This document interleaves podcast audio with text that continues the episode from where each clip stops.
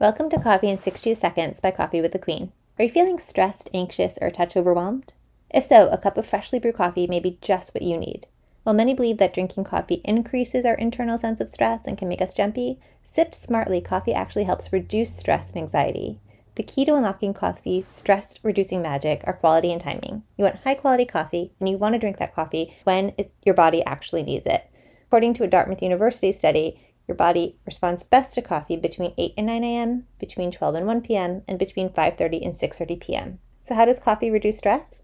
Well, when you drink coffee, dopamine and other feel-good chemicals are released to the prefrontal cortex of the brain, the area responsible for mood regulation, and they collectively create a mild natural antidepressant. This increase in feel-good chemicals boosts your mood and improves cognition.